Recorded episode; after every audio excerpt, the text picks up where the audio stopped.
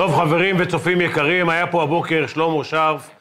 סיפורים, כמעט לא הצלחתי לשאול, אבל יש סיפורים מדנמרק לפני 25 שנה עד דנמרק ב-25 לחודש, מגרנט ועד ברקוביץ', דרך נימני, וחבל לכם על הזמן, שעה שלא הייתה. בהצלחה לצופים.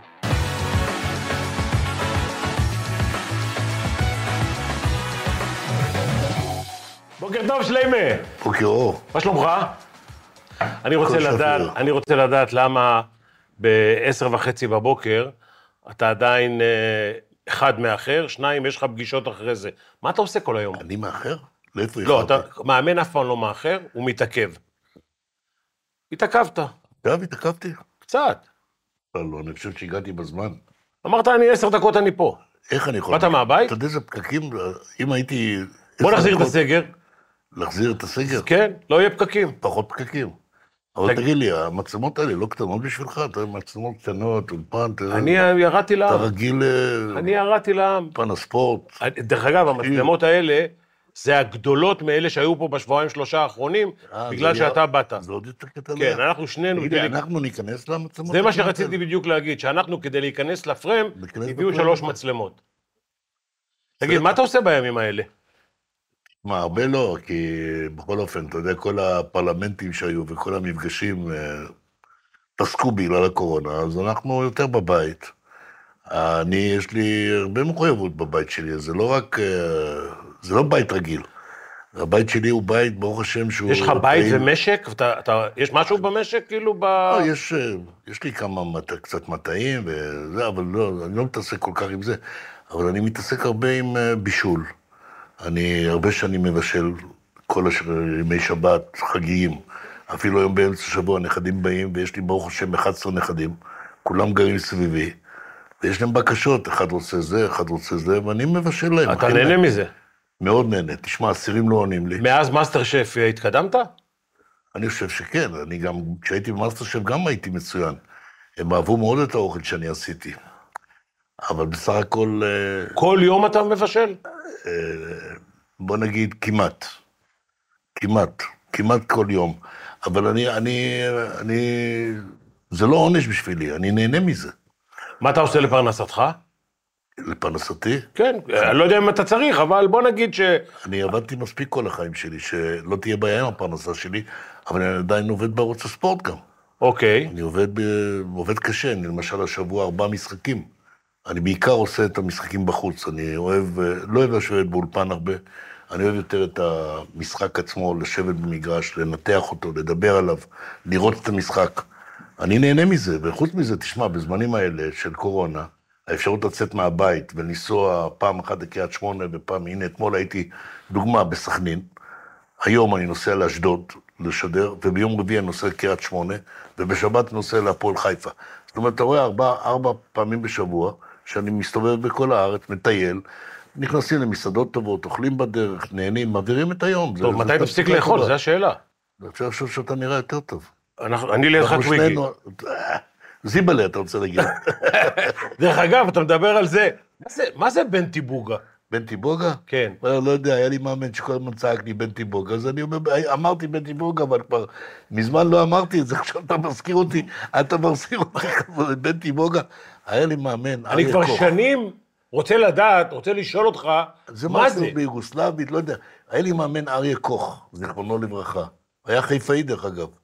והוא כל הזמן היה אומר בן טיבוגה, היה מקלל בן טיבוגה, בן טיבוגה, וממנו נכנסתי... מאיפה הוא. עלה? מאיפה הוא עלה? אני חושב שמיוגוסלביה...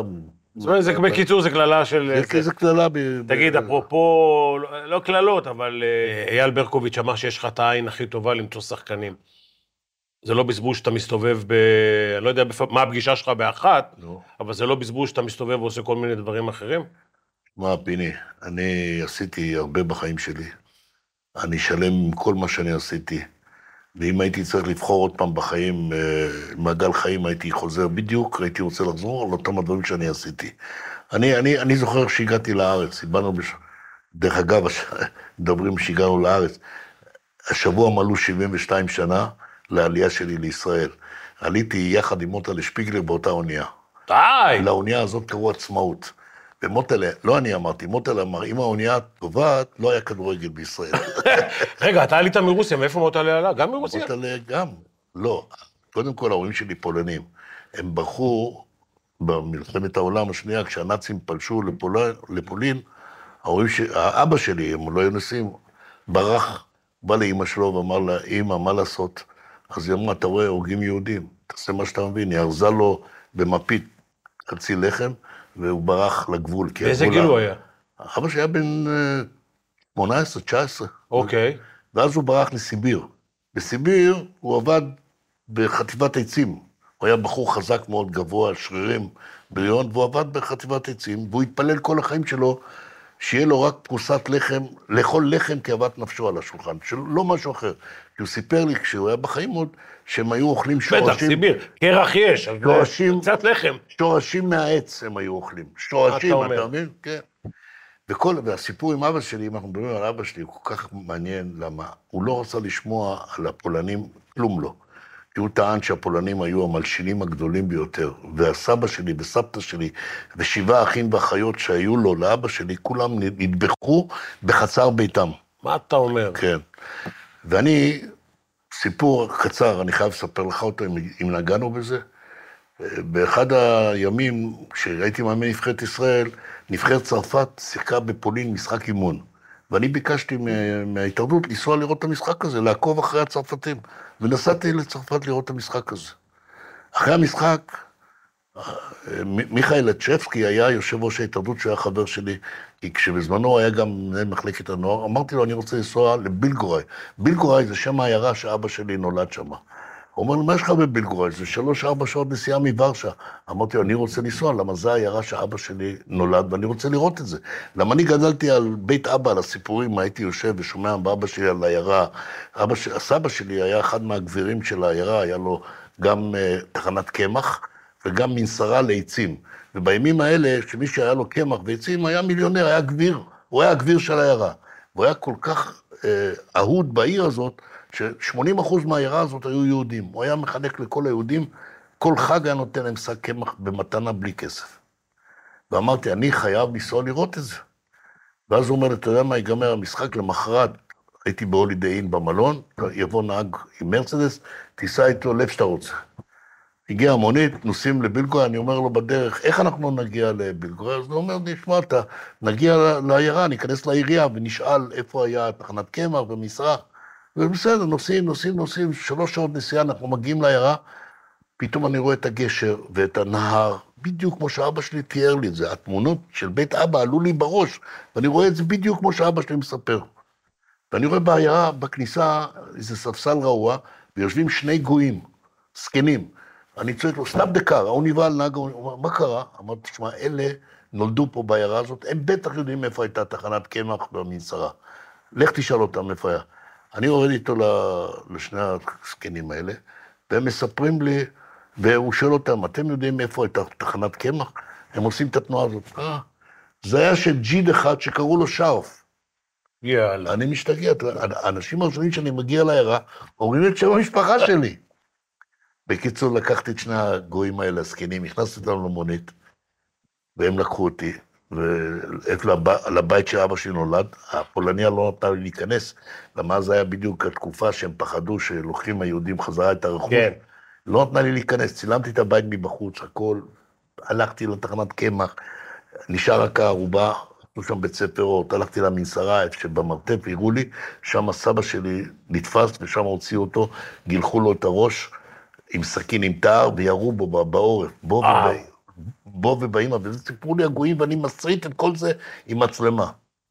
אני בא הביתה, כל יום שישי אבא שלי בא אליי הביתה לארוחת ערב, ואני אומר לאבא, אבא, יש לי משהו להראות לך, אבל תבטיח לי שלא תבכה. הוא אומר לי, אתה זכית פעם לראות אותי בוכה? אבא שלי היה כזה גבר חזק, אני אראה לך פעם תמונה שתבין. בוא'נה, אני מתחיל לבכות. הוא אומר לי, אתה ראית את אבא שלך פעם בוכה? אני אומר לו, אבא, לא. אבל תבטיח לי שהפעם לא תבכה. אני שם את הקרדר, מושיב את כל המשפחה על ידי, אני מריץ את הסרט, מרגע לרגע בן אדם נהיה רציני, מתחיל לבכות. קרע לי את הלב, ואז הוא אומר לי, קח אותי. אני רוצה לנסוע. אמרתי, אבא, אתה בטוח שאתה רוצה לנסוע? הוא אומר לי, אלוהים עוזר, ישראל מוגרלת לשלב הבא ב-92, נדמה. אנחנו מוגרלים לשחק נגד פולין. אני אומר לאבא, אבא, אני לוקח אותך. באתי לגברי לוי, אני אומר לגברי, גברי, אני רוצה לקחת את אבא שלי. אני משלם את ההוצאות, את המלון, הכל נוסע איתי, אני אחרי שהמשחק ייגמר, אני אדבר אתכם לשדה התעופה, אני רוצה להישאר איתו שבוע לשורשים לעשות איתו. כך היה, נסעתי איתו, הוא בא לפולין, כל הטלוויזיה, הכתבים, האבא של מאמן נבחרת ישראל נולד בפולין, בבילגורי, כל ההיסטוריה של המשפחה, הכל סיפורים, ואבא שלי מתרגם מפולנית לרוסית, מרוסית, מפולנית לעברית, מעברית לפולנית, מסיבות עיתונאים, עם המשלחות, עם הכל. סוף הסיפור, עולים למשחק, משחקים, אני עומד למטה בהמנון, אבא שלי מסתכל למעלה, אוהד יחידי מישראל שהגיע, מוציא מידה שמיל דגל פלסטיק של ישראל, הוא מנפנף עם הדגל. עמדתי למטה, התחלתי להזיל דמעה. נגמר המשחק, לא הפסדנו, הפסדנו אחד-אחד. אבא שלי בא אליי ואומר לי ככה בדמעות, הם לא ניצחו אותי, אני ניצחתי אותם. אם אני חזרתי לפולין ומנגנים פה את ההמנון, ואתה לא מפסיד לפולנים האלה, אז אני ניצחתי אותם. תקשיב, אני מכיר אותך יותר מיומיים, לא ראיתי אותך אף פעם עם עיניים אדומות. האמת, גם אני מתרגש. אני, אתה יודע מה, לראות אותו... זה סיפור לפנתיאון. כן, זה הסיפור. אז יש לך את הכבוד שסיפרתי לך אותו. שמע. אתה יודע מה, והוא אמר לי אז, על ערש דווי, הוא אמר לי, אני לעולם לא אשכח את הכבוד שאתה נתת לי ועשית בשבילי. וכשהוא היה על סף מוות, והייתי אצלו בבית חולים, ישבתי איתו בלילה, עשיתי את היד, הוא אומר, לא שכחתי מה שעשית בשבילי. באיזה גיל הוא נפטר? 92. יש לנו עוד לסבול אותך איזה 15 שנה. לא, זה כמו שאמרתי לך, את מה שאמרת, יזכרו לך עוד 15 שנה. אבל זה הסיפור. אבל נשאר רק 15 שנה לשמוע. זאת אומרת, דרך הכדורגל, מה אני רוצה להגיד? שהספורט עשה לנו, גם לך בטוח, דברים שבחיים לא הייתי זוכה להם או מגיע על זה. כי לעשות את הנושא הזה, שאבא שלי יגיע למצב כמו שהוא הגיע, האושר שניבט מהפנים שלו, ואתה יודע מה, אתה יכול היום לשאול את טל בנין או את uh, ניר קלינגר, את כל השחקנים של הנבחרת של אז, הם כולם, הוא היה יושב איתם, הם היו כולם עדים לאושר שאני נתתי לו, בעצם העובדה שהוא היה איתי עם הנבחרת. אתה מבין, הוא בא, חזר הביתה עם הנבחרת, לבית, לאדמה הרוויית הדם הזאת. אתה יודע כמה מיליונים שם, שישה מיליון יהודים נטבחו שם בפולין. וברור שאחרי זה נסעתי איתו למיידנק, למחנות השמדה, וללובלין, שזאת הייתה עיירת המחוז, וטיילתי איתו, והוא הראה לי את, ה, את המאפייה, איפה שהיה קונה לחם, זה היה, זה היה משהו, ואת כל זה תיעדתי בסרט. תגיד, אה, זה מזכיר לי רק את המשחק, ואני אף פעם לא ראיתי אותך, כאילו, במשחק מנהל אותו עם סרט שחור, שאברהם גרנט ניהל אותו, זה בא לי פתאום, ו... מה מערכת היחסים ביניכם היום? כאילו, יש ביניכם איזשהו קשר? אין עוד שביתת נשק. אה, כן? אה, בגיל מבוגר אה, אנחנו אין, כולנו מסתדרים בסוף. אין לנו מספיק זמן להשלים, אתה מבין? הבנתי. אז אנחנו בסדר. למה אבל? למה מה? למה, למה זה התחיל? אני יודע למה אני וצביקה לא דיברנו. אני לא יודע למה אתה והוא לא דיברתם. עזוב, זה... אתה יודע מה, זה, זה, זה, זה לא דבר אחד, זה הצטברות של הרבה דברים ביחד. כאילו אמר עליי, אמר כן. עליו, זה כן מעריך אותי, לא מעריך לא, אותי. זה לא שווה אפילו אה, ויכוח פה, זה לא זה. אני, אני פשוט תמיד טענתי שאני אני בעד מאמנים שהיו שחקנים. אוקיי. אני, היה לי תזה שחשבתי שבכדורגל, אתה לא יכול ללמד כדורגל על הלוח. כדורגל, ילדים לומדים לחקות את המאמן שלהם. אוקיי. ואם המאמן שלהם לא יודע, אז גם הילדים לא ידעו. כי אם אתה לא יודע להדגים לילד איך לעצור את הכדור, או איך לתת פס, או איך לבעוט, אתה יכול לצייר, אבל הוא לא היה שחקן לא... בכלל? איפה הוא שיחק? אוקיי. אז אני, תשמע... אמרת את דעתך. אמרתי את דעתי, לא אהב את זה. אני לא אהבתי את החיבורים שלו לשחקנים, שהוא מצטט לשחקנים באמצע הלילה. לא אהבתי את זה שהוא מגיע לנבחרת והוא לא אומר לי שהוא בא לי לנבחרת, ונכנס לחדרים בלי לשאול אותי. כל מיני דברים שלא נראו לי, ואני לא רוצה להיכנס לזה. לא אוקיי. לא, לא נכנסת לזה. לא נכנסתי לזה. טוב, עכשיו, כמה מהכדורגל, כמה מהשערים, סליחה, הם מתוכננים, וכמה תלויים במה שאמרת, השפיץ של הנעל. מה, כדורגל, או, או גם כדורסל, לכדורסל למאמן יש השפעה הרבה יותר מאשר בכדורגל, אתה יכול לעשות, הלו, אני עוצר את המשחק, אני בכדורגל לא יכול לעשות את זה. אני, כשאמרתי השפיץ של הנעל, התכוונתי שיש הרבה מקרים, הרבה שערים, שהם אה, עניין של שפיץ. של הנעל, של מזל. מזל. של מזל. אתה יכול להיות המאמן הכי טוב בעולם, ולעבוד הכי קשה, ולעשות עוד שעות ועוד שעות, בסופו של דבר אתה תלוי, לא תלוי בעצמך, אתה תלוי באחרים, אתה תלוי בשופט אם הוא ישרוק, אתה תלוי בשחקן, באיזה מצב רוח הוא הגיע למשחק, לא תלוי בך. אבל אתה נהפך להיות הבן זונה מיד, אתה מבין? כי אה, תמיד אתה... אחד- עליך, התיק עליך תמיד בכל מקרה. אי אפשר לפטר 22 שחקנים. אני תמיד אמרתי לשחקנים שלי, וזה היה המוטו שלי, אותי אל תאהבו, אותי תעריכו, שאני יכול לשפר אתכם. תעשו מה שאני אומר לכם, אולי תגיעו לתוצאות טובות יותר, תעשו תוצאות יותר, תרוויחו יותר כסף, תשפרו את החיים שלכם, תיסעו לשחק בחוץ לארץ, תגיעו לתהילה הרבה יותר גדולה. אל תאהבו אותי, תאהבו את האישה ואת הילדים, אותי תעריכו. זה היה המוטו שלי. אני, אני, אני לא אוהב עד היום שהם אוהבים את המאמן. מה זה אוהבים את המאמן? או ששחקנים היום קובעים גם מי המאמן. כמו שעם רנ- רנשטיינר, רנשטיינר עכשיו הוא מאמן, אתה מבין? שחקנים מחליטים שהוא צריך להיות המאמן הבא, ובאים בהתאחדות ומאמנים מאמן שהוא היה הכישלון הכי גדול בכדורגל הישראלי. לא היה כישלון יותר גדול בבית הכי קל שהיה. נכשלו, והוא ממשיך הלאה לאמן, ולא רק שהוא מאמן, הוא גם מביא חבר מביא חבר, הוא מביא עוד צוות עוזרים מאוסטריה, למה אפשר לחשוב שהם מתאמנים חודשים בשביל יומיים לפני שהם מתכנסים לפני אימון, צריכים גם מאמן שוערים וגם מאמן כושר, וגם עוזר מאמן ישראלי ועוזר מאמן אוסטרי, ו- ויועצים ו- ואנליסטים ופסיכולוגים ומה לא. אתה, היה לך את הצוותים האלה? או לי היו את הצוותים האלה שיש היום? אני הייתי מאמן לבד, גם מאמן שוערים, גם מאמן כושר, גם מאמן במכבי חיפה, ועשיתי אליפויות וגביעים יותר. עם, עם, לבד, אולי, ואחר כך, בשלב יותר מאוחר, לקחתי עוזר מאמן או מאמן כושר אחד. היום אתה רואה צוות שבא לאימון, ויש יותר צוות משחקנים. תגיד, יכול להיות שככל שהכדורגל... אתה, היה לך כאלה צוותים? היה לי? קינים. קינים? בצלחת. קינים בצלחת. הקינים האלה. אה, אה, יכול להיות שככל שהכדורגל מתפתח ויש יותר חומר, זה מתפתח. ויש יותר, לא, לא בארץ, וידאו ויש זה, המאמנים נהיים יותר רובוטים? לא יודע אם נהיים יותר רובוטים, רק אני יודע שאם אני כמאמן לא יכול מבחינה מנטלית, פסיכולוגית, להשתלט על שחקנים, אז אני אלך הביתה. אתה מבין? אוקיי. אני לא, אני לא חושב שהכדורגל היום הוא יותר חכם מהכדורגל שאני שיחקתי, או שהיה בזמני, להפך. לדעתי הכדורגל, לוקח אותך אחורית, היה הרבה יותר מעניין, הרבה יותר יפה, עם כדורגלנים הרבה יותר טובים ממה שיש כדורגלנים היום. רק היום יש מאמנים שהם רוצים לעשות את הכדורגל מדעי, הם באים עם, עם מכתביות, עם לפטופ. עם תיקייה. אז כדורגל זה מדע מדויק? אתה יכול להכניס את ה... של שועה, להכניס את הנתונים שלו, הוא ישגע את הלפטופ, הלפטופ ישתגע.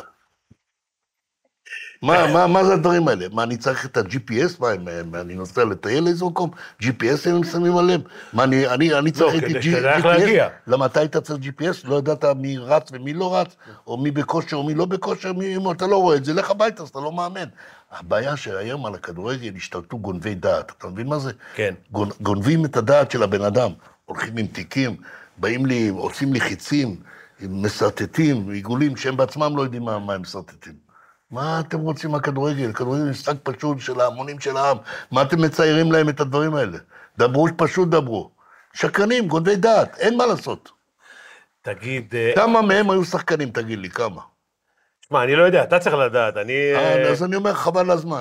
אני היום לא יכול לבחור על כף יד אחד מאמנים שהם... מה אתה חושב שבמקרה הכדורגל נראה כמו שהוא נראה? אין מאמנים. רגע, תכף אני מגיע אני אגיד לזה. לך שאני אימנתי, היה דוביק שווייצר, אתה גונב לי את השאלה, הרב בעולם. ואולי אני אתחיל לראיין אותך, בוא נשאר. למה לא התראיינת אף. פעם? למה לא התראיינת באמת אף פעם, רק באת אליי? אני אוהב אותך. תשמע רגע, אמרת מקודם ששחקנים קובעים אה, מי יהיה המאמן. תן לי את הסיפור של נימני במכבי. סיפור כואב. אני המאמן היחידי בעולם, תקשיב טוב, תבדוק אם אני משקר אותך, שפיטרו אותי, שלא הפסדתי בשום משחק. שמעת? כן. היה- למה? היה גביע לזכרו של לייבו, ליבוביץ', לקחתי אותו.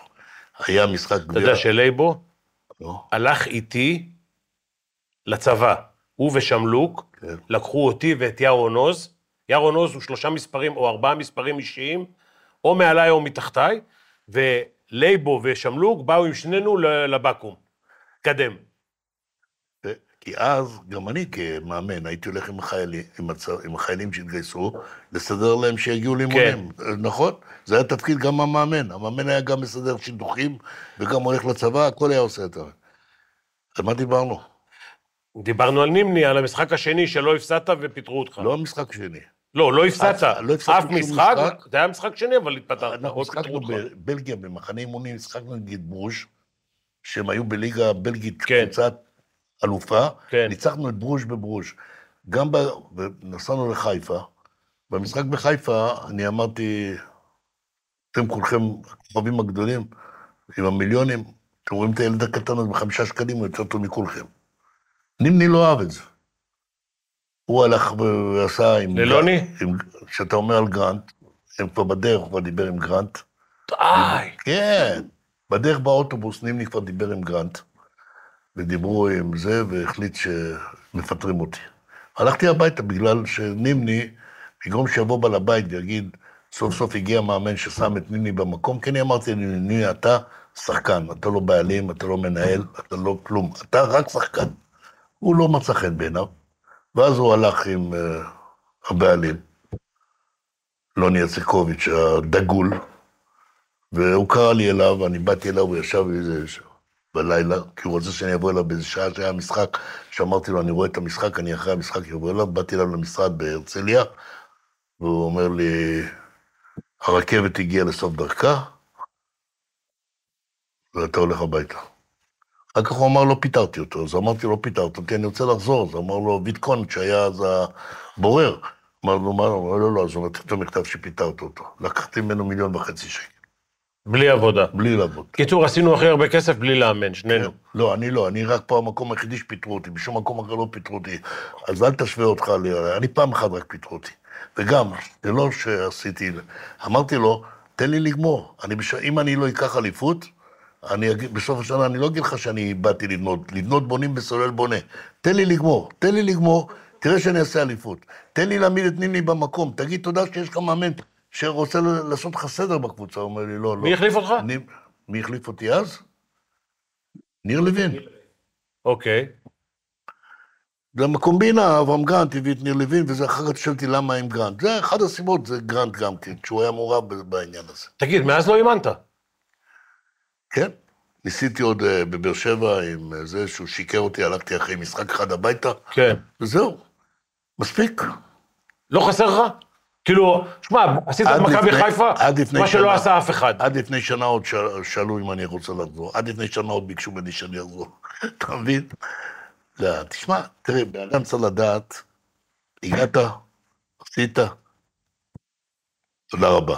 הלכתי לטלוויזיה, תראה, בטח לא היום, אבל זה בסדר, אתה כבר כמה שנים פרשן, אבל מה היה, כאילו, מה היה מאתגר אותך? בוא, בוא נדבר בדיעבד, עשר שנים אחורה, מה היה מאתגר אותך? אף פעם לא רצית לאמן בחו"ל, לא, היה לי גם הצעה ולא הלכתי, היה לי כמה הצעות, היה לי גם ברומניה, גם בקפריסין. שלחתי את אלי גוטמן, שלא היה- לא עבד בשום מקום, אז שלחתי אותו לפרלמיני, את אלי גוטמן, אני שלחתי אוקיי. לקפריסין. לא, לא. תגיד, אני- שלחת אני- אני יא- אגיד לך, אני אני טיפוס משפחתי. אני לא הייתי יכול להסתדר בלי הנכדים שלי, בלי הילדים שלי, בלי אשתי, זיכרונה לברכה. בשבילי המשפחה הייתה כל העולם. אני עוד כסף לא עניין אותי, כי היה לי מספיק כסף. אני כחייל כבר היה לי כסף. אני לא, לא, לא רדפתי אחרי הכסף. גם היום אני לא רודף אחרי הכסף. אני חי חיים טובים, אני לוקח את המשפחה לחוץ לארץ מתי שאני רוצה. אני חי חיים שאני מאחל לכל אחד לחיות חיים כאלה. אתה יודע מה זה שכולם גרים סביבי? אני נותן שריקה, כולם באים. הם כולם בסביב כולם ה... בגן חיים, ברדיוס של שריקה. עכשיו, אני למדתי, כשאני רואה את כל המריבות שיש על ירושה במשפחות אחרות, אני למדתי לקח. חילקת את הכל עכשיו. אני נותן להם בעודי בחיים. אני רוצה לראות, ליהנות, גם אני רוצה ליהנות. נותנים שהיד חמה. בדיוק. אני הולך היום, אתה יודע, פעם היינו הולכים לבר מצוות, לבריתות, לחתונות, היום הולכים הרבה ללוויות. בגיל שלנו הולכים הרבה ללוויות. מה לעשות? אבל זו האמת, אי אפשר להתכחש לזה. ואני, מה שראיתי בבית קברות, ואני עומד קרוב לקבר כל הזמן, אני רוצה לראות אם קוברים מישהו עם כיס. לא ראיתי עוד אף אחד קברו אותו עם כיס. אם מדברים על מתים, קונים, תקשיב רגע, קונים את הבד הכי זול בשקל וחצי מטר, עוטפים אותך, ועם האלונקה מרימים אותה ומגליצ'ים אותך ככה לתוך הקבר, וזורקים עליך בלוקים, כמה בלוקים ואדמה ונגמר. אויס קפלוש. נגמר. אז מה? אז מה? מה? מה? אז מה הכסף? למה לא לתת לילדים שלא יהיה להם משכנתה, ושהם יחייכו בבוקר, ושהנכדים שלי ייהנו, ושאני ייהנה, וזה הכל, אז אני חי. אתה מבין? אני מבין שגידלת אותם למקומות טובים והילדים מפרנסים את עצמם בכבוד. ברוך השם. אבל הם יודעים שאני מאחוריהם, מה שהם צריכים יש להם. כמה אשתך שתשמור עליך מלמעלה חסרה לך? מאוד, מאוד מאוד. היא הייתה אישה מדהימה. כל הבחינות. היא הייתה, היא הייתה אישה נהדרת, היא הייתה אימא, כמה שנים הייתם נשואים עד שהיא הלכה? 42, בואנה, אתה צל"שניק. לא, אבל אה, הייתה אישה טובה. אבל אה, רק עם אישה. והיא הייתה סבתא עוד יותר טובה, והיא גידלה את הנכדים. היא קודם כל חיה בשביל הבית. היא הייתה כמו לביאה ששומרת על הגורים שלה, ככה היא הייתה. והיא הייתה מקובלת, היא הייתה אישה מלאת חיים. מלאת חיים עם מרץ ומזכירה רפואית, שהיא האחרונה שחשבתי שהיא תכלה. מי היא שמרה על הבריאות? היא הייתה, אם היית בא אליה עם סיגריה, עם מספריים, היא הייתה חותכת לך את הסיגריה, אתה יודע את זה? של עוד לעשן. היא הייתה מזכירה רפואית, היא הייתה רבה עם, עם אנשים שהיו באים למחלקה ומעשנים שם, הייתה מזמינה להם שוטרים. היא הייתה סועדת אנשים, תשאל את מוטלה שפיגלר, אבא שלו, שכב אצלה במחלקה, מה היא עשתה בשביל אבא שלה. כל בוקר הייתה באה, מאכילה אותו, הוא אהב גפילטע פיש, הייתה מביא לו גפילטע פיש, הוא רצה כבד קצוץ, היא הייתה עושה לו כבד קצוץ. והיא עלתה במחלקה הזאת, וכולם היו בשיגעון. היא הייתה בשש, שש, שש בבוקר, היא כבר הייתה מתייצבת בעבודה. היא הייתה מרשה לך לגדל את הזקן הזה? לא יודע. זה בשנים האחרונות רק, לא? בשנה האחרונה. מאז הקורונה, התחלנו לא להתגלח, אז התגלה, הייתי מלא עם שערות, התחלתי לאט לאט להוריד, אמרו לי, זה יפה, השארתי את זה. אמרו שזה עושה אותי יותר צעיר. הבנתי. מה אתה אומר? אתה, קודם כל, אתה, קודם כל זה עושה אותך יותר צעיר, ב', אתה צעיר בנפש, שזה הכי חשוב. זה נכון. תגיד, אה, קטעתי אותך מקודם שהתחלת להגיד אה, למה אין פה כדורגל. אז אה, חלק גדול מהנבחרת הגדולה ומהשחקנים שאימנת במכבי חיפה זה חלק גדול מהשחקנים הגדולים שגדלו פה, אוקיי? שגם עבדו תחתיך. כל המאמנים, כל הלפטופים, כל הידע, כל ה- ה-VOD וה... וכל מה שיש, כל החומרים. אין היום מי שיעשה שחקנים? בוא אני אגיד לך דבר כזה, לדעתי יש שחקנים, אבל הם לא מקבלים את ההזדמנויות. היום, לצערי הרב, הבעלים, חלק גדול מהקבוצות, הם גם קובעים מי השחקנים, הם מביאים את השחקנים, הם מוכרים את השחקנים, בהרבה מקרים הם גם מרכיבים את הקבוצה, הם גם אומרים למאמנים איך לשחק. זה לא מה שהיה, זה נגמר. אין את זה, זה לא קיים היום. אני אומר, תיקח אפילו את בית"ר ירושלים, חוגג. לקח את יוסי בניון לפני שנה, להיות מנהל מקצועי. תן כן. לו לעבוד שנתיים, שלוש, ותראה, הוא לא טוב, פטר. ישר פיטר אותו אחרי שנה, הוא לקח על עצמו, הוא מביא שחקנים, הוא קורא... זה לא רק הוא, זה גם אלי אוחנה שם. אלי אוחנה לא קובע אצלו שום דבר. מה, פקיד? אלי אוחנה הוא מנהל כללי, הוא לא קובע לשחקנים כלום. חוגג עושה את הכל. ולפי דעתי, יוסי היה צריך לקבל את ההזדמנות שלו לפחות שלוש שנים. אתה מנהל מקצועי, אתה רוצה לראות השפעה של, של, אה, של מנהל מקצועי בשנה אחת, תן לו לבנות את הקבוצה לאט לאט, תן לו לבנות. התערב לו במאמנים, התערב בזה, פיטר, עשה דברים. זה לא זה. אותו דבר קורה בהרבה קבוצות. אז יש כאלה שהם חכמים והם עושים בצורה אלגנטית יותר, יש כאלה שהם בולטים יותר, והם בוטים יותר, והם נראים יותר בשטח, וככה זה נראה. אבל הבעיה זה לא רק זה, הבעיה אמרתי לך, כשאתה מביא היום שחקנים מבחוץ, אתה בדרך כלל מביא שחקנים שהם לא מתאימים ל... אחרת, איזה סיבה יש לו לבוא לישראל? למה הוא לא משחקים? הם מגיעים, לעיתים רחוקות אתה פוגע בשחקנים טובים, כי אין לך היום את האפשרות לשלם את השכר שאפשר לשלם באירופה או במקום אחר בעולם. אז מגיעים לפה שחקנים בדרגה מאוד מאוד נמוכה, שלפי דעתי, אם הם לא טובים יותר ב-50-60 אחוז מהילד שגודל אצלך, אל תיתן לו לשחק. עדיף לתת לילדים שלך, שהם, תראה, כל ילד שקיבל את ההזדמנות, ברוב המקרים הם הצליחו. הם הצליחו. אתה מבין? ופה בארץ, כנראה שזה גם בלחץ של הבעלים, מביאים את השחקנים, קונים את השחקנים. היום הכדורגל יותר מורכב מסוכנים. היום הסוכנים קובעים ברוב המקרים, גם בעולם וגם בארץ. בעולם יש לך מבחר של הם גם מחליטים של השחקנים לאן ללכת. לאן ללכת, והם קובעים את השכר, והם חותכים, הם המרוויחים הגדולים ביותר היום בכדורגל, בישראל בכל אופן. תגיד, יש היום, יכול להיות מצב כזה, שיש פה בעלי תעודת, בעלי תעודה של סוכנים יותר משחקני כדורגל. אתה לא יכול לתאר לך, כל אחד מתעסק בלהיות סוכן שחקנים. כי הם מבינים ששם הכסף. הם באים לכסף, בדיוק, והכסף נמצא שם בגדול, והם המרוויחים הגדולים. מי מתייעץ איתך? על מה? כדורגל. יש לך טביעת עין, אתה רואה את כל השחקנים, אתה אומר לי השבוע לבד, אני רואה אה, ארבעה משחקים. ארבעה משחקים זה, כל שבוע. ארבעה, ארבעה זה, בוא נגיד, אה, מינימום 120 שחקנים, כן?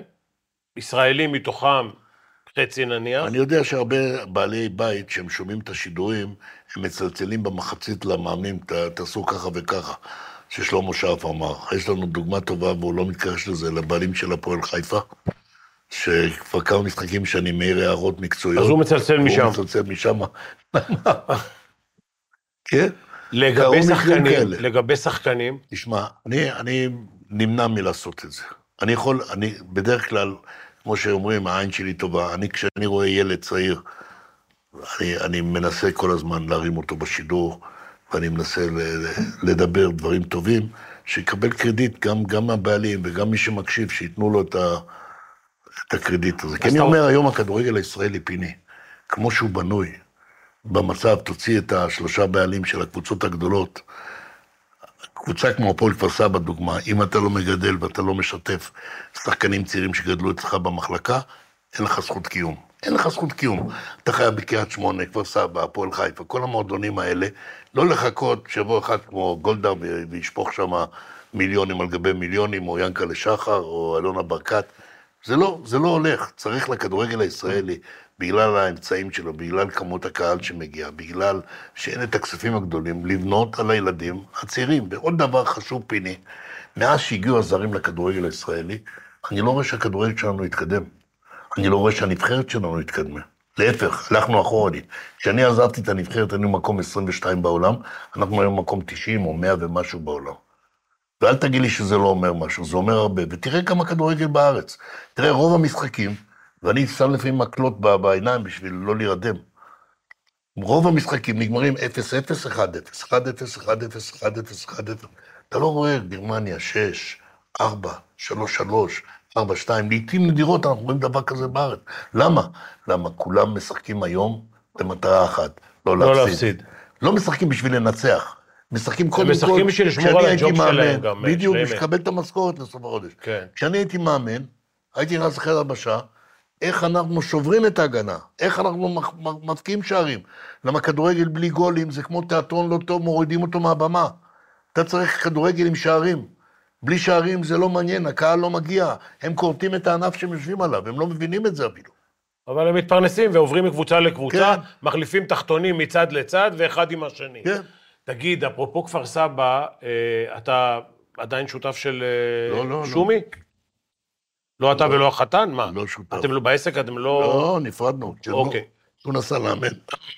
ביוון? ביוון הוא ביקש אה, לעזור, אמרתי לו, בבקשה, אבל הוא היה גבר, הוא עזב בלי לבקש כלום, הוא הלך, בסדר. שווה משהו העסק הזה? כאילו, איזה לפנסיה? המכוניות. אני לא בעסק. לא משנה, החתן, זה- זה- זה שווה משהו? כי זה לא. מביא אותי לשני דברים. אחד, אם היית אה, לוקח קבוצה, כאילו, כבעלים. לקנות קבוצה? כן, לא, כן, תראה? בינתיים... מה, אה, לא מספיק הייתי בתוך זה, מה אני צריך את הצרה הזאת? אה, אוקיי, אז למה אתה לא אומר לאייל ברקוביץ', זה צרה, מה אתה עובר מקבוצה לקבוצה לקבוצה? אייל ברקוביץ' רוצה להיות בפנים, אני הייתי בפנים, מספיק לי. זה עולה כסף. בטח זה עולה כסף, אני לא יודע מה, במצב של אייל ברקוביץ', אם הוא שם מביא כסף. אני לא דיברתי איתו, באמת, אני בקרוב איתו, אבל על הנושא של הפועל פתח תקווה עכשיו האחרון לא דיברתי איתו. אבל אייל, המטרה שלו, הוא רוצה להגיע ל- להיות מנג'ר בנבחרת ישראל, או, או מנהל מקצועי בנבחרת ישראל, הוא לא רוצה כך לאמן כמו שהוא רוצה להיות בתוך העניינים, להחליט. ואני חושב שנעשתה טעות גדולה שלא לקחו אותו. למה אני חושב שהיום, במצב שהכדורגל הישראלי נמצא, אייל הוא היחידי שיכול להרים את העניין הזה.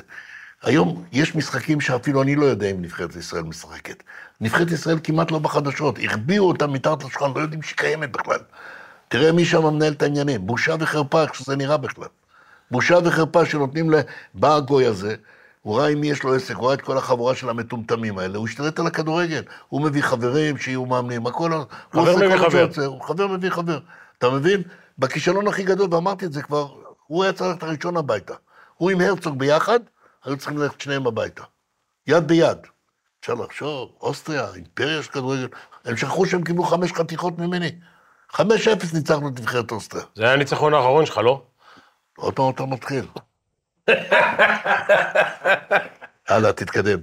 לא, אני לא רוצה להזכיר לך דנמרק וכאלה, אבל... אתה אה, יכול להזכיר? אה, נשארנו עם עשרה שחקנים, רביבו קיבל אד- אדום, וקיבלנו דנמרק, שהייתה בשיא הכושר, בשיא הכושר, נבחרת גדולה, שלא הייתה אף פעם כזאת. גם הצליחה כן, באליפות אירופה.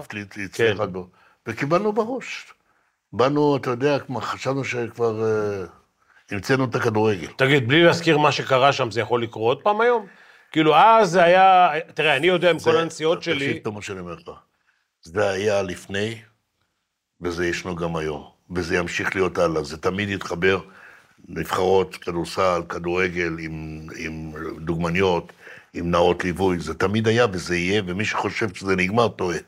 לא, אני אגיד לך, היום, לפחות מהנסיעות לא, שלי, לא. ואני נסעתי ב-25 שנה האחרונות, קודם כל, אתה יודע, אני עד שאחרון השחקנים לא... אני, אני, אני, אני צריך שתבין דבר אחד, שאני נמצא בהולידיי אין, ואני נמצא בקומה 15 או 14, ושחקן בנבחרת לוקח חדר בקומה ראשונה, בזמן, בזמנו הפנוי, הם לא יצאו מהמלון. מגיעה נערת ליווי לקומה ראשונה, אני לא יכול לדעת, אני לא יכול להיות אחראי על זה בחיים. על מה אני יכולתי לעשות? אני שכללתי את השיטה. איך? הייתי יושב בלובי. עד, שאחרון השחקנים הייתי בטוח שהוא כבר... אני ישבתי בלובי שהם יצאו לראות קולנוע ושלחתי את שישה שחקנים לבית. עד עכשיו אתה מחכה בלובי. כן. יש הכל, אתה אומר. זה קיים בכל הנבחרות, וזה יהיה, וזה לא יעזור שום דבר לאף אחד לא. תגיד, האנשים האלה... אתה יודע, אני, אני זוכר בזמנו, כששפר היה מאמן, שחקנים של נבחרת השתחלו עם סדינים, הם קשרו סדין לסדין, ודרך חלונות היו בורחים מהחדר, מהמלון. לא מאמין לך. כן, היה כאלה מקרים גם כן. אני, אני לא רוצה לספר, אה, אה, קרו מקרים, היו מקרים בעבר, ויש מקרים גם היום, וימשיכו להיות גם בעתיד. זה תמיד יהיה. הם לא יכולים להתרכז בכדורגל? נסענו שלושה ימים לחו"ל, לשחק, לחזור, תתרכזו בכדורגל. אתה יודע שהם נוסעים בחורים צעירים, בשבילם זה חלק מהבידור, חלק מה... אבל היום זה כבר לא אותו דבר, זה לא פעם היו נוסעים פעמיים בשנה. היום אתה יכול לנסוע כל יומיים. יכולים לנסוע גם באופן פרטי, אבל זה קרה וזה קורה, וזה גם... מה... תמשיך הלאה, תעבירו נושא. לא, אני לא, לא רוצה להיכנס לג- גם למקרים אחרים שקורים פה בזה, אבל שחקני הכדורגל, אה, מצד אחד, הם מאוד מפורסמים, ומצד שני, הם עושים טעויות של ילדים. יש... אתה חושב שמאמן צריך לנווט אותם? אתה חושב שמנהל צריך לנווט אותם? מי צריך לנווט? אני לא מדבר על חינוך. למאמן יש את ההשפעה הכי גדולה עליו, וזה התפקיד של המאמן ללוות אותו. תגיד, כלכלית, מה היית מציע לשחקן כדורגל שמרוויח כסף, 100 אלף דולר ומעלה, מה היית מציע לו כדי שהחיים שלו ייראו בגיל שלך טובים? מה היית מציע לו לעשות? כי מה הם עושים? מכוניות, שרשראות, בחורות, עניינים. צריכים להשקיע, צריכים להשקיע את, ה, את הכספים בדברים שיניבו להם פירות בעתיד. זה הכוונה שיהיה להם מה לאכול, למה כמו שאתה אומר, שהם מבזבזים את הכסף בקלות יתרה, ואז הם מגיעים לפת לחם, כשהם מגיעים לגיל בגרות, הם לא יכולים אפילו להתקיים בעצמם, הם צריכים את העזרה של ההורים, או של מוסדות, או של כל דבר. לדאבוני הרב, זה, זה קיים גם היום. ש... אבל בדרך, בדרך כלל רוב השחקנים בארץ לא מקבלים 100 אלף, לא, אפילו לא מגיעים ל-50 אלף. דולר. דולר, נדבר אוקיי. על דולר, לא מגיעים לסכומים מאמנים? גם מאמנים היום, יש היום מאמנים שמרוויחים אה, בקושי 10,000 שקל לחודש גם כן. בליגת העל? 12, 15, כן, גם בליגת העל. לא רוצה לקרוא בשמותיהם. אני מבין למה אתה לא מאמן. מה? אני מבין למה אתה לא מאמן. לא, אני, לא בגלל הכסף, אני לא מאמן, בגלל ש... יש פרק שאתה כל פעם צריך לדעת, גמרת אותו, ואני נהנה היום מהפרשנות. שזה הדבר הכי חשוב. טוב לי, טוב לי, אני ממש נהנה, עוד אמרתי לך, זו זכות גדולה שבמצב של הקורונה, שיכולת לצאת מהבית ולנסוע לטייל קצת, לצאת מהבית, זה החזיק אותך, זה מחזיק אותי. אני חושב שאם אני הייתי צריך לשבת בבית ולא לצאת מהבית את כל התקופה הזאת, כל השנה, הייתי משתגע. זה זכות זה ברור שאני, לי, זה אני- זכות אני שאני מכיר יכול, את זה מקרוב. זה זכות שאני יכול לצאת ול, כן. וליהנות קצת. מי השחקן הכי גדול שאימנת? לפי דעתי אייל ברקוביץ'. היו הרבה שחקנים גדולים, כל אחד בתקופות, אבל אייל, הוא היה, אתה יודע, אומן. גם קיגן אמר עליו שהוא המוסר הטוב ביותר באי הבריטי. הוא היה שחקן שהוא עלה, החדוות משחק שלו, הרצון לנצח, ההתלהבות שלו. אבל הוא היה, הוא היה משכמו ומעלה, אבל תשמע, הרשימה... אני יכול לתת לך מפה עד הודעה חדשה. לא, אימנת רביבו, אימנת רוזנטל, אימנת את כולם. זייר מליס, כן. כולם, מי לא, מה, כל הקבוצה הגדולה של מכבי חיפה. שלא היה שאלה שאם ניקח אליפות, השאלה כמה גולים ניתן כל משחק. הייתה קבוצות, היו קבוצות בכל הקדנציות.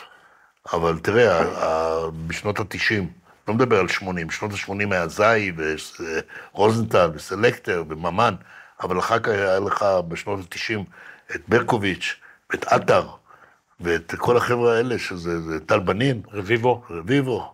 זה, זה כבר היה, אני מדבר על מכבי חיפה, אתה מדבר כבר על הנבחרת. לא, אני שואל אם השחקנים האלה גדלו למק- למקומות האלה בגלל שאתה אימנת אותם ונתת להם אייל דרך. ברקוביץ', אייל ברקוביץ' כותב בספר שלו, שאם שלמה שרף לא היה מאמן אותו בגיל של ההשתלבות בקבוצה הבוגרת, הוא בחיים לא מגיע להיות שחקן. קרא את הספר של אייל ברקוביץ', כותב את זה כל הזמן. תגיד, זה שאתה מתקיף את אני ההתאחדות, אתן לך כאילו... סיפור, אתה יודע, שאתה אומר, אה, הנה, מה זאת. חילצתי סיפור. רוני רוזנטל, שחקן גדול? כן. לא. כשאני באתי למכבי חיפה, מנסל היה המאמן. ורוני רוזנטל לא שיחק בהרכב, הוא היה שחקן ספסל, בקושי נחתו אליו. כשאני באתי, צביקה ויצנר, אתה יודע מי זה, היה. יושב ראש של מכבי חיפה, כן. אמר לי, תשמע, אני גמרתי עם בית שאן, הלל קפלן היה אז החלוץ של בית שאן, הוא בא למכבי חיפה, ורוני רוזנטל עובר לבית שאן. אמרתי לו, צביקה, אתה לא מעביר אף אחד, אני לוקח את שניהם לשנק, למחנה אימונים, איפה שמישהו גלדבך היו עושים את האימונים על יד קרלסרוה, ואני אחרי מחנה אימונים, אני אחליט מי הולך ומי נשאר, או שניהם הולכים או שניהם נשארים. לא אתה מחליט. היום יש מישהו מהמאמנים שיכול להגיד דבר כזה? נוסעים למחנה אימונים, אני רואה את רוני רוזנטל, בחור אינטליגנטי, עם מהירות מדהימה, אירופאי לכל דבר, עם, עם ראש, ראש, גוף, גוף, מהירות. הכל, מהירות, הכל יש לו. ואני רואה מצד שני את הלל קפלן, סלח לי על הביטוי, עגלה בלי סוסה. עגלה בלי סוס. חוזרים הביתה, אני אומר לצביקה, צביקה, הלל קפלן חוזר חזרה לבית שאן, ורוני רוזנטל נשאר. בא אליי רוני רוזנטל, אומר לי, שלמה, תן לי ללכת, אני גם ככה, אתה יודע איך הוא היה מדבר. אמרתי לו, רוני, אני לא מכיר אותך ולא מכיר כלום.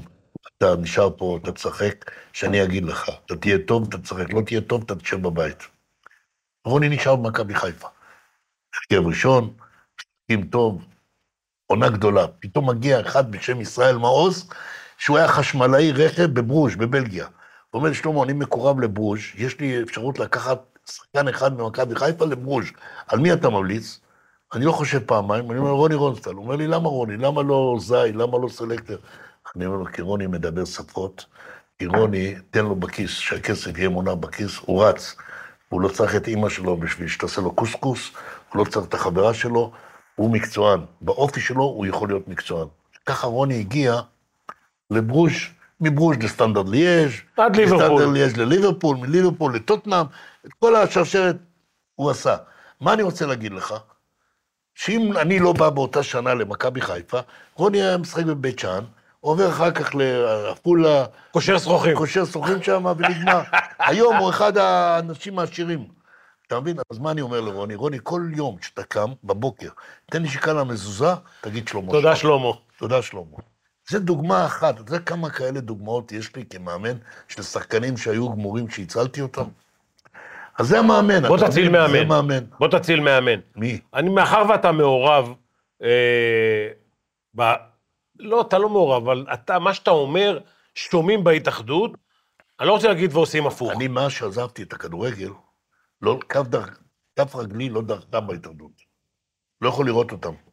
לא, אבל אתה לא מדבר, נניח אבי לוזון שהיה יושב ראש, לא דיברת איתו? אני מדבר איתו גם היום, אבל לא, לא בהתאחדות, הוא לא יושב ראש ההתאחדות יותר. לא, לא, אבל אז, כשהוא היה יושב ראש ההתאחדות, היית מדבר איתו. כן, אבל לא בהתאחדות. היום, אוקיי, ה- היום, שמעתי המלצות שלך וזה, זה צריך לאמן, ההוא צריך לאמן, פה ישבת, אמרת, אוקיי, אה, אייל ברקוביץ' צריך להיות יכול מנג'ר. לעשות שינוי. אוקיי, מי צריך לאמן את הנבחרת, ולדעתך יותר טוב מרוזנשטיין, whatever his name. איך קוראים לו? רוטנשטיינר. שטיינר. רון שטיינר. כל אחד יותר טוב ממנו, כל ישראלי טוב ממנו. אני אגיד לך מי, איך שאייל ברקוביץ' עם, עם, עם, עם, אה, לפי דעתי, עם אה, אלון חזן, אייל אה, ברקוביץ' עם אה, רן בן שמעון, שניים כאלה, כן. אוקיי, שניים כאלה צריכים לאמן, לדעתי. זה, זה מה שהייתי בוחר. לא את הזה, את כל הנבחרת מאוסטריה שהוא הביא עם, עם חבר מביא חבר. מה יביא אותנו למשהו שלא עשינו משנת אה, 1970? להתחיל מלמטה? כמה כבר דיברו על זה, כמה, כמה תוכניות יש במגירות בהתאחדות. תן לי שניים, שלושה דברים שהיום מישהו שומע ואומר, רגע אחד, שליימה אמר, אני וזה מה שצריך אמרתי, לעשות. אני אמרתי, קודם כל, אתה לא יכול להתחיל שלמעלה יהיה טוב כשהפירמידה למטה היא כל כך מעורערת. אתה מבין? בבחירת המאמנים, מי מאמן את הילדים, מי מלמד אותם את היסודות של הכדורגל. אתה רואה מדינה כמו פינלנד או כמו איסלנד, כמו מקומות כאלה שהביאו אנשי מקצוע רציניים, לא מאמנים של אה, בנות או כאלה דברים. תראה את הכדורגל נשים בעולם, איך מתפתח, ואצלנו שום דבר לא. תראה, יש בעיה, קודם כל, בנו הרבה מאוד אצטדיונים חדישים וטובים מאוד, אבל לפי דעתי היה צריך לבנות לפני זה מגרשי כדורגל, אימון לילדים, זה לא עשו. השרה מירי רגב, שהבטיחה גדולות ונצורות, לא עשתה שום דבר בנושא הזה.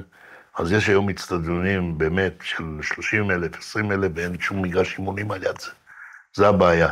ואני כאחד שהתעסק עם מחלקות נוער, ועד היום מתעסק עם מחלקת נוער, שאתה רואה שילדים בני שמונה, תשע, עשר, שצריכים בשמונה, תשע בלילה להיות בבית ולעשות שיעורים ולאכול ארוחת ערב וללכת לישון, הם עדיין נמצאים במגרשים כי אין מקום, והתאורה, זה לוקח זמן. זה ילדים בני עשר מתאמנים עד עשר בלילה, זה נו- נורמלי בעיניך? לא. יש מקום כזה בעולם? אז קודם כל, לפני שאתם מדברים על הצלחות של הנבחרת בוגרת, תקימו מגרשי כדורגל. אם המדינה לא תיקח את זה כעול על עצמה, לא יצליח אף פעם. יש היום במרתפי הטוטו מיליארדים של שקלים. למה הם מחזיקים את הכסף הזה? מיליארד, אתה שומע מה שאני אומר לך? לא מיליונים, מיליארדים. תבדוק את זה ותראה. למה הם לא משחררים את הכסף בגנות? היום יש הרבה פרדסים שמייבשים אותם. המינהל מקרקעי ישראל מחזיק היום אלפי דונמים של אדמות. בכל עיר תעשה עשרה מגרשים, כמו שאתה עושה בגרמניה או בהולנד, אתה רואה, בלגיה, אתה רואה עשרה מגרשים על הדרך. תעשה מגרשים, זה יחסוך סמים, וזה יחסוך פשע, יחסוך מיליארדים של שקלים שמוציאים על האווירות, על הדברים האלה. תקים מגרשי כדורגל. אני, אם היה לי בטובוק... יש על זה דרך אגב מחקר, על כל דולר שאתה מוציא אתה מקבל תשע. כן. יש, יש היום, יש היום ב- ב- בנתניה, עשו אצטדיון לתפארת. אתה יודע שבכל העיר הגדולה הזאת יש שני מגרשי אימונים למכבי ולביתר, ועוד איזה ארבע קבוצות מליגות נמוכות, זה יכול להיות נורמלי דבר כזה? עיר של כדורגל. וזו לא עיר של כדורגל. אתה יודע כמה כדורגלנים היום מתפתחים עם אייל? לי היום בטוברוק, במקום 500-600 ילדים, הייתי מביא 2,500 ילדים שישחקו כדורגל. למה הכדורסל התחיל לעלות? כי יש, משתמשים בבתי הספר. משחקים בבתי הספר כדורסל. בתיכונים יש ליגה. בכדורגל אין את זה. אתה מביא כדורגל בהפסקה, המורה לוקחת לך את הכדור. אסור לשחק כדורגל בב- בבתי ספר. כדורסל מותר. למה? הרבה, הרבה דברים לא בסדר. ובעיקר זה המוסד הזה, המסורבל הזה, שצריך לפרק אותו, לפזר אותו. תגיד, דיברת מירי רגב, אז הכנסת אותי לפוליטיקה, שאלה אחרונה. שאלה אחרונה, ב- שאלה אחרונה. ב- ברוח הזמן, מה שנקרא, אה, שעה כבר אני מדבר פה איתך. הרווחנו. תגיד, אה, איפה אתה שם את האצבע? איפה אתה שם את היד? איזה פתק אתה שם? היית פעם עבודה, תרמת כסף לקרן תל חי. נכון. לבני היה גזבר, אני לא אשכח את זה. זה עוד חירות. היה חוג בית בחירות אצל שרבני בכפר סבא, אני אלף שקל, ואז זה היה הרבה כסף ושום אלף שקל, להפיל את, את מפא"י. להפיל את מפא"י ההיסטורית עם ידלין ועופר, וזה מהבנק הפועלים, אה. איך כל? המושחתים. כל המושחתים שילכו הביתה. היום הליכוד צריך ללכת הביתה. מי החליף? מי שלא יהיה, יכול להיות מצידי גדעון סער, יכול להיות אה, ימינה, יכול להיות אה, לפיד, שאני מאוד מעריך אותו, דרך אגב. לא שמאלה. איזה שמאלה? לא, אמרת ימינה, לא שמאלה. כאילו אין שמאל. אני, אני, אני, לא, אני לא הייתי, אני אף פעם לא הייתי מפלגה. אני בעד המדינה. אוקיי. המפלגה היום, הליכוד זה ליכוד. למה בגין, אם הבן של בגין לא בליכוד, אז זה ליכוד. תראה, כל האנשים הרציניים של הליכוד לא, לא שמה. הוא אסף לו ערימה של פודלים. תראה, פודלים, כולם פודלים. יש, יש, יש, כל הזמן אומרים לו כן. מה, מחתים אותם על נאמנות, על זה, מה זה? מה זה הרודנות הזאת? חבר'ה, עם הנביחות האלה אנחנו עצרנו. חבר'ה, תודה רבה לכם. אני ענק.